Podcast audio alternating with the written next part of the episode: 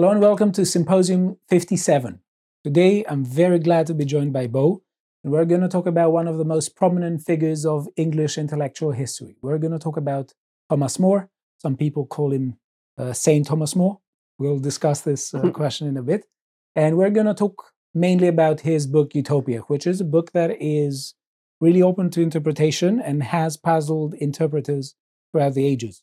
And the main question is was he a proto communist or not? Because he does ha- seem to have some criticisms of private property in the book. But Hmm. we'll see and we'll find out. I'm sure that we'll get a lot of people saying that we misread it, but this is one of the issues with texts that are highly controversial. So please bear with us. And if you think we're incredibly mistaken, give us a comment and tell us why. So I think the the dialogue is really important. So Thomas More was born in 1478 and he died in 1535. I think he lost his head. Yeah. Yeah, yeah. He was Yeah. executed by Henry. Yes, and his most significant book is considered to be Utopia. And he's also a very prominent figure of the Northern Renaissance movement. I think he he col- he talked to he was discussing with Erasmus, Mhm. and uh, he he was known. And uh, Yeah, Thomas More was very famous in his own lifetime. yes, Um, I've heard different historians say that arguably Erasmus was one of the most famous men in Europe, or one of the most famous thinkers, certainly. And Thomas More was sort of up there with him. And yeah, they had a fairly famous correspondence. Erasmus is sort of thought of as one of the earliest, uh, one of the early humanists. yes, um, Thomas More. Um, yeah, just, was extremely famous in his own lifetime. Absolutely, yeah. Yeah. One question that arises is whether he was uh, um, a humanist or not. And uh, I've uh, heard, uh, I've read a really interesting interpretation of uh, Thomas More by Quentin Skinner, who's one of the biggest historian of ideas who is alive. And he says that Thomas More is better understood as a humanist who criticizes humanists. Hmm. So he, he takes an extra step uh, than Erasmus. So he would say something like the following Erasmus is someone who is theoretically a humanist, but when it comes to practical implementations of humanist ideas, he falls a bit short. He was a bit more uh, interested in maintaining, let's say, the the benefits of the aristocracy of his time. Mm. Whereas Skinner reads more as someone who in Utopia presents a criticism of the aristocracy of the time. And he says that true nobility is virtue and virtue alone. It's not uh, being wealthy or having inherited wealth or titles. So he says that Thomas More is someone who is a humanist. He's not just a scholastic or someone who believes in the in the life of contemplation, where you just uh, lock yourself in a monastery and you contemplate the divine. He was someone who was very actively involved into politics, and he thought that philosophy and ideas are also a means to improve the common good and promote the public Mm. good. We get that in Utopia a lot, Yeah. don't we? A number of times it comes up that the best thing you can do is sort of increase happiness for the world. Yes. If that means getting involved in the dirty game of politics, then so be it. Yeah, the label of humanist, I think it's you know it's quite a, an umbrella term. Yes. and sort of you know 16th century humanists are not really exactly the same thing as sort of 19th century humanists are they No. um uh, and uh, people can argue about to what extent thomas more was or wasn't a humanist um it's one of those things you could just you can make an argument on both sides you know we know that when we when, when we look back on the life and career of st thomas more um he was very close to catholicism um, you know, so he wasn't. Well, we'll we'll get into it exactly Yeah. the extent of that, but that's all part of his story. Certainly, the story of his downfall and execution is to what extent, if at all, had he abandoned Rome. Um, Yes. so a staunch sort of Orthodox Catholic, or a staunch Catholic, um, it wouldn't necessarily be a humanist. It would be a more difficult argument to make to call them a humanist. Um, it's the age of Tyndale. It's the age of the Reformation. It's the age of the wars of religion, nearly, very nearly, running up to it. It's the age of Martin Luther, and um, so for the story for England and Thomas More, it's the story of Henry Tudor, Henry VII, and Henry VIII. Yes. Um, if anyone who doesn't know, spoiler alerts, but it's important to everything. Yeah. Henry VIII, pardon me, Henry VIII eventually has Thomas More beheaded for treason.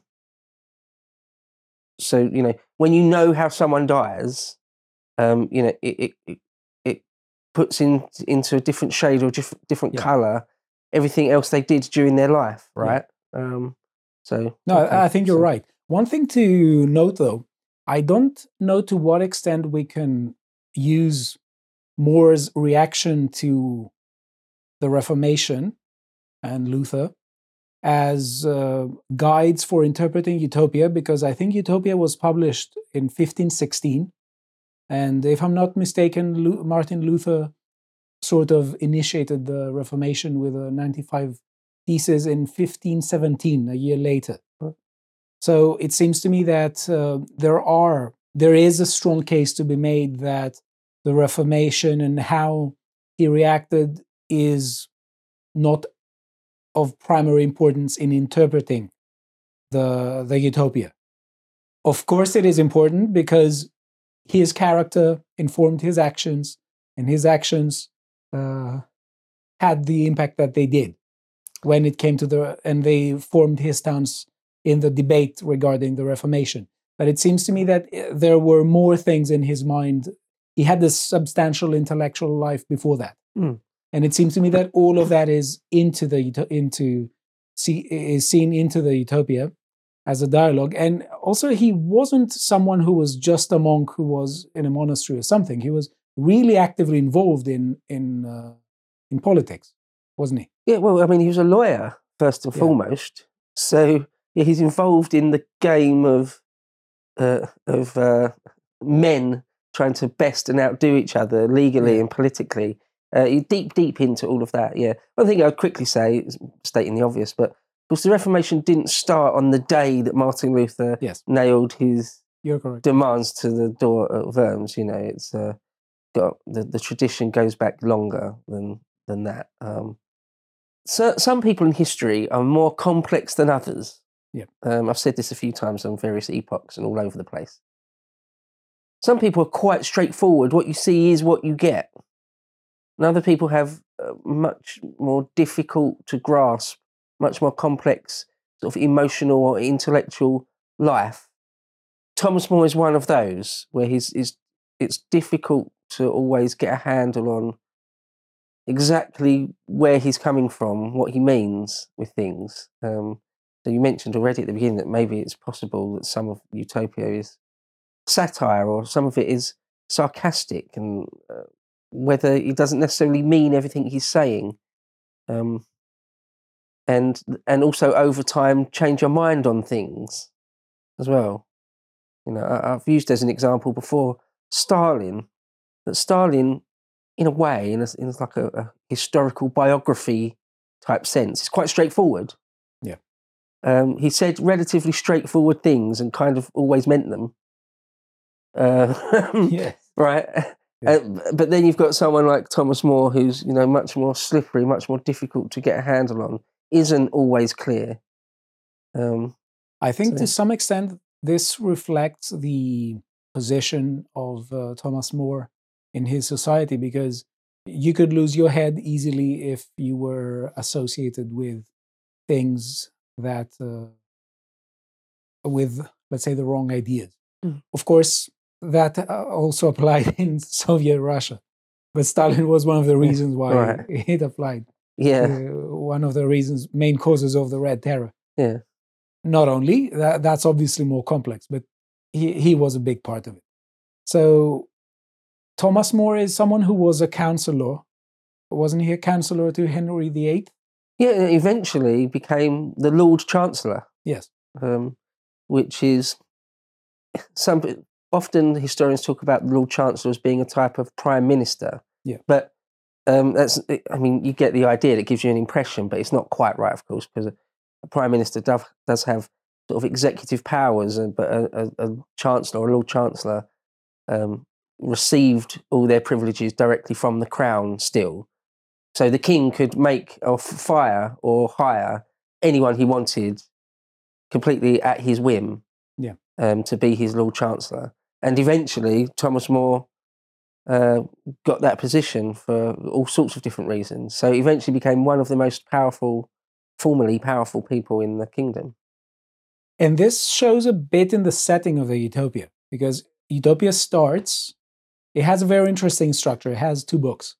And book one starts with a diplomatic meeting in Flanders, where Thomas More represents Henry VIII. And he has a diplomatic meeting with uh, the Spanish, who represent Charles I of Castile, who later became Charles V of the Holy Roman Empire. And they were uh, discussing you know, the several treaties and clauses and stuff. And they had some disagreements and they had a sort of break.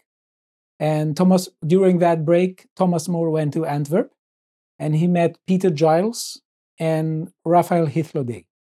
Now, Raphael Hythloday is the main character of the book because he is someone who is whose name is supposed to be a dispenser of nonsense.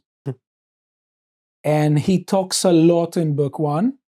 And uh, the entire book two is essentially Hythloday talking about utopia Mm. and the customs of utopia. Mm.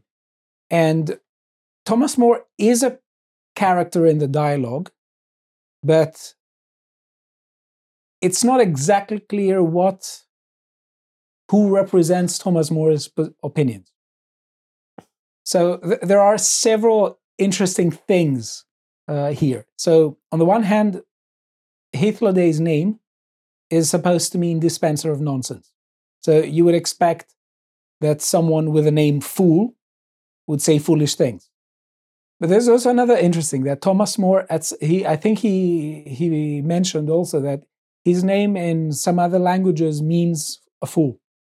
It comes from the from um, also the a Greek word in uh, about a fool, moros, and I think he stresses it. So it's not exactly whether he's trying to. On the one hand, it seems like he tries to create a distance with Raphael Hythloday by having him as a separate character Mm. in the dialogue, and with the dialogue ending with More saying that, well, he said a lot of things. I don't agree with all of them, but he had some good ideas. So it's a really interesting de- uh, literary device. Yeah, um, for anyone who hasn't read or listened to the audiobook of Utopia, yeah, in a nutshell, a nutshell, what it is is that Thomas More meets an extremely interesting man. Is Yes. basically what it is. Yes. Um, he meets this. Uh, uh, is he supposed to be Spanish or Castilian? Who's gone over to New Castile? They talk about, don't they? He He's crossed says the that he was Portuguese Portuguese. Okay. and he So- traveled in the last of uh, three of the four travels of America of Vespucci. right.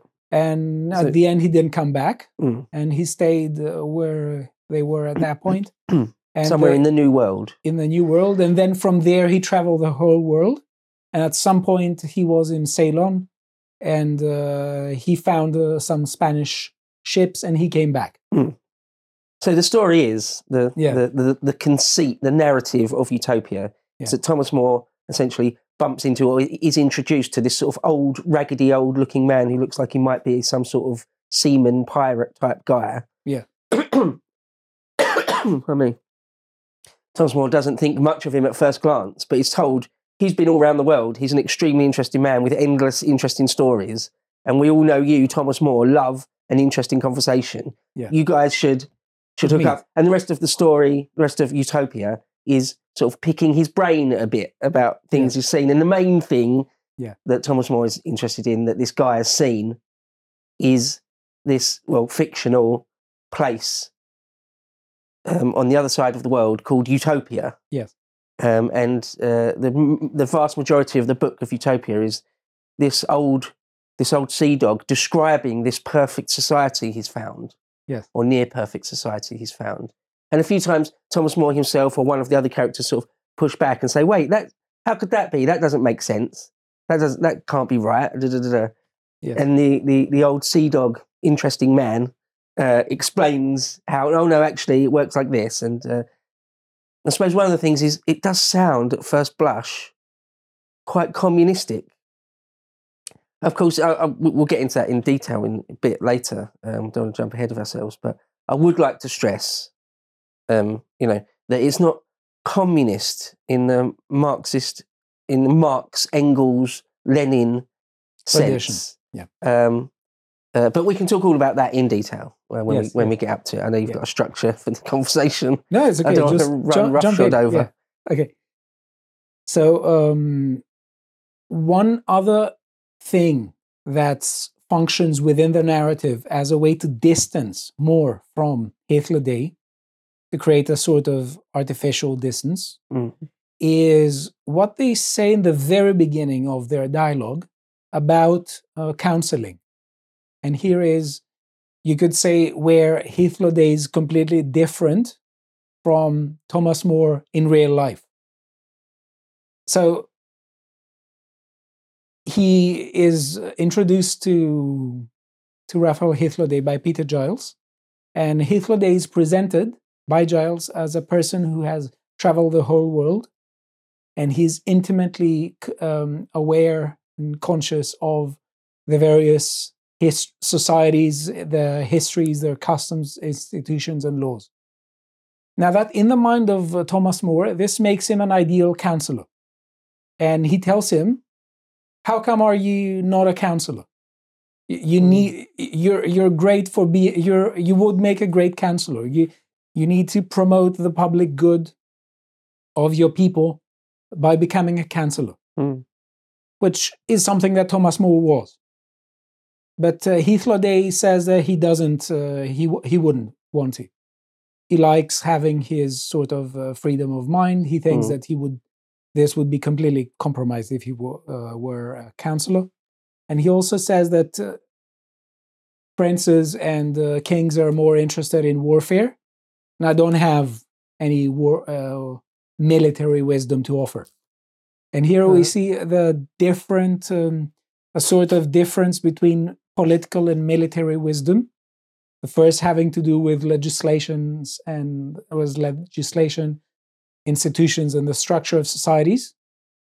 And the other has to do with how to defend your land against your enemies and how to conduct warfare, uh, whether aggressive or, or not. Hmm. They said people wouldn't be interested in listening to me.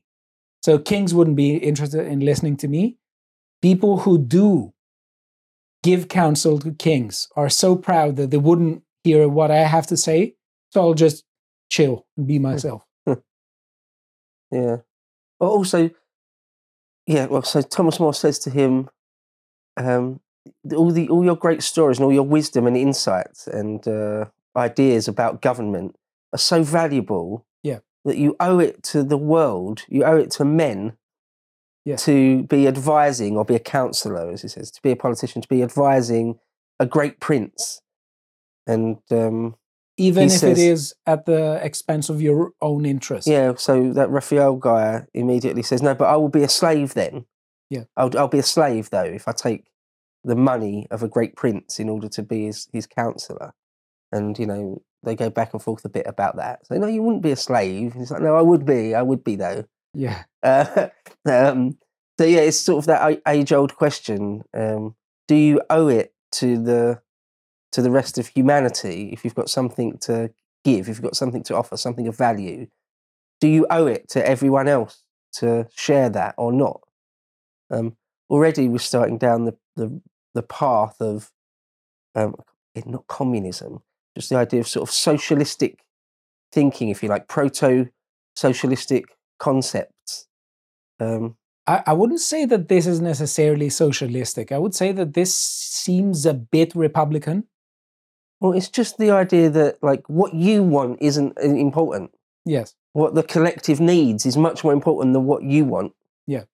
That idea. Yes. But wouldn't you say that this is also a main feature in republicanism, where it's the it's the common good that is supposed to be what you should promote? But even more than that, let's take a step further. Wouldn't that be the kind of mentality that would first of all, be required for the promotion of the common good and society, but also wouldn't monarchs also try to instill that uh, idea in people? And I, th- I think that this is one of the of the other age old questions. What are, what is the proper balance between individual and collective interest? Hmm. It seems here that the that um, the kind of compromise that Hythloday is uh, Hythloday sounds way more individualistic than more. Let's let's Hmm. put it that way. Mm. Yeah. So I don't think that this specifically is what merits himself being classified as a proto-communist No, because no, it seems to me just- that it's yeah Yeah, no, it's just the very, very first inkling in it. yes Uh, because, you know, there's collectivism of all different types, isn't it? You could say a republic is is a collectivist project. Sure, right? okay yeah Okay. But there's this idea of uh, ha- actually doing away with private property or any property rights. Um, and then you are quite, you, you know, you're already down that slippery slope towards communism. Yeah. Let's say. And all that is discussed in this. But I would just like to stress, as I already have, um, I kind of hate it when, well, it's just wrong, really, I think, to give labels of like being a liberal or a socialist or a communist or a republican or anything to sort of medieval or ancient peoples. Uh, maybe actually republicans not uh, not necessarily, but putting modern political labels on people. Yeah, it's an anachronism. Yeah, Yeah. Um, you know, for example, to call Socrates a liberal or something. Um, it's just it's just sort of wrong. So Yeah. to call Thomas More a, a communist or a socialist or something like that, or at least some of the views he seems to espouse in Utopia seem communistic in style. Okay, you can say they're they're they're communistic in style or socialist in in flavour. Yeah. But the idea of socialism or communism did not exist in the 16th century. I- And then there's yeah. people much older than Thomas More. You know, you can go back to well, ancient times actually. Um, you know, we me and Carl did a thing all about the Spartans and ancient Spartan society resembles communism in various ways, or resembles collectivist societies quite strongly in some ways. You're not going to say Lycurgus was a communist, right? That's wrong to Yeah, say that. it's wrong Um, so that's where I am with Thomas More and Yeah. that whole thing. Uh, le- let me uh, pick up on this because I think it's a very interesting question. So, anachronisms seem to me to be mistaken ways to just classify people and reject them without properly engaging with their views. Sure, yeah, could, could And, be used uh, that way. And uh, when we talk about terms, terms are not transparent. So, for instance, a lot of people say Plato in the Republic was a communist. Well, he wasn't in the modern sense. He, he thought that some things should be owned in common by the guardians. Mm. He wasn't saying that, for instance, there shouldn't be merchants who have private property and stuff like that. So, you cannot literally say that you are a communist Mm. if you think that something should be commonly owned. That that's too low resolution. And a lot of the time people forget that the notion of communism that is talked in the modern context is the Marxist sense. Mm. And also the utopian socialist sense, you could say. Because there was the debate between the utopian socialist and the scientific socialist, or at least how they call themselves. And um, there is a lot of a lot of intellectual package there. Some of it taken from Hegel, that informs the idea of classless society in Marxists. Mm. That is just not there in in Thomas More or Plato or Lycurgus or you know before. So when we're talking about, I, I agree with you. Anachronisms are really quick ways of misreading people, but Mm. they give the uh, the idea to to to a reader that I, I can safely examine something without it um, putting uh, challenging my views. Mm.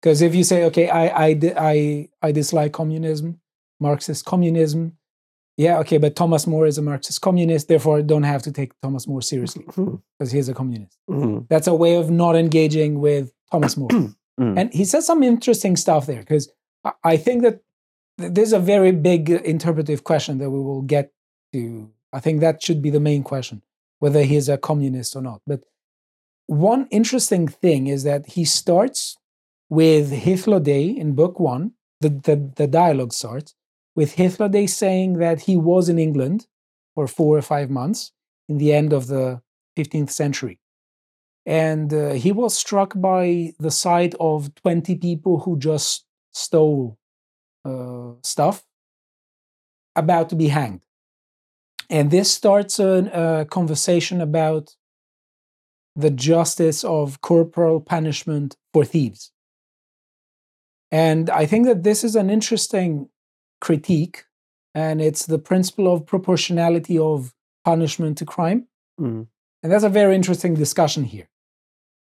And uh, some of the things that he says are considered, I think there isn't much interpretive uh, disagreement here, that they, they do think that More is criticizing the landed gentry of his time, the aristocracy of his time. And he has Hythloday attack what was called, I think, if I'm not mistaken, the enclosure movement. And he says that essentially the enclosure process was the pro- process of enclosing land and saying, okay, I'll own this land and taking people away from it, Mm. the peasants who would live there, and throwing them away. So, and th- this is a uh, this begins the criticism of private property of land in this case. Mm. And he would say that this movement is giving land titles to some and prevents the people who always lived there and always hunted there and always um, uh, fed themselves from the land. It violently takes them away and they have to go somewhere else. So Hythloday is essentially saying that if you artificially deprive the means of sustenance to some people and then they go out go out and steal Mm. you have sort of caused it number one Yeah.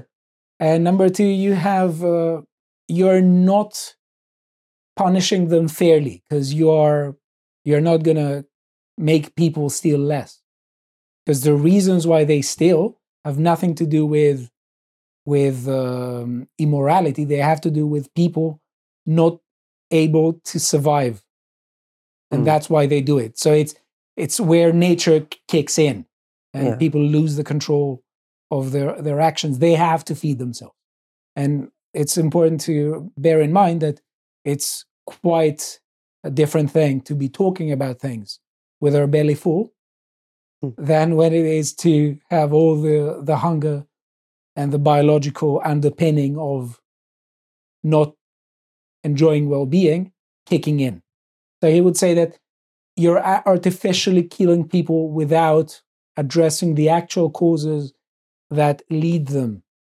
to to the to to thief to Mm. being thieves. Mm. Yeah, so I mean, a few things are there again. You've said quite a, a lot there. I want to make all different points, but I suppose just to start with by saying um, that before Marx and Engels, um, there's many, many, many examples of people, groups, um, strains of thought, um, which the, true communists, the Marx and Engels era 19th century actual communists, um, obviously looked back at and Yes. and um, borrowed from from sort of the diggers, the levelers, all, all all the Puritans, Anabaptists, Lollards, the Cathars, people from ancient times, like I say, the Spartans or something. Lots and lots of examples of people that had real issues with um, strongly stratified class societies and um, had also had liked the idea of public property or that property was uh, all owned collectively, all that sort of thing. Um, now, both sides of the aisle, left and right, look back at those and say, you know, like the leftists would say, look, there's been communists since the ancient world or since the medieval world. We've had communism at least since the 12th century or something. Had socialists since the 13th century or something. Then the other side of the aisle will say, no, no, no, no, a bit like I have argued already. No, no, no, they're not. You know, they've got some ideas which socialists and communists also believe, but you wouldn't call them actual communists. So, with the idea, the first thing that comes up here is this idea of um, executing thieves, thieves, um, which was sort of fairly common, or was just common in the 15th, 16th century England or Europe. Um, and Thomas More argues, I think it's More himself, doesn't he, argues that it's just not proportional that you, you punish a murderer with the same punishment that you punish someone who stole a couple of loaves of bread. It's just not proportional. To watch the full video, please become a premium member at lotuseaters.com.